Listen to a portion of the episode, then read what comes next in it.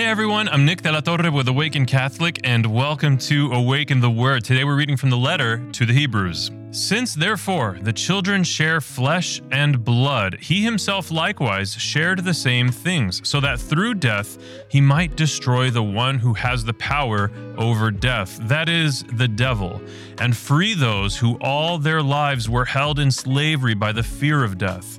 For it is clear that he did not come to help angels, but the descendants of Abraham. Therefore, he had to become like his brothers and sisters in every respect, so that he might be a merciful and faithful high priest in the service of God, to make a sacrifice of atonement for the sins of the people. Because he himself was tested by what he suffered, he is able to help those who are being tested. Many times we find ourselves wrestling with this question of what does it mean for God to love us? Like, how can this incredible, infinite, limitless, all powerful, omnipresent being, and even applying the word being to what he is, is, is insufficient? How can, how can God, who is all of these crazy, huge things, these huge concepts, how can he love us and, and what does that mean? And we wrestle with this because we have a very broken understanding of what love means based on our experiences here on earth in our human relationships. See, when another human tells me that they love me, I am very aware of the fact that that is a very imperfect love. Even my wife, God bless her, she's incredible. She's one of the best people that I know.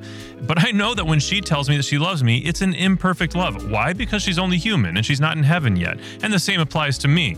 I love imperfectly. You love imperfectly. So we our understanding of what love means is so limited and finite and broken and, and, and insufficient. But in order for us to finally understand the depths of what it means that God loves us after thousands of years of trying to navigate this question as, as a human species, he penetrated the veil of reality and entered into the world that he created and made himself as vulnerable as you and I are in order to reveal the lengths that he would go to, and not just that he would theoretically go to, that he did ultimately go to for love of us. My invitation to you is to not take for granted the notion that God loves you. He isn't just some crazy celestial idea out there that that in this like abstract way loves you. No, no, no. He's a very personal God who created you specifically because he loves you and died on the cross for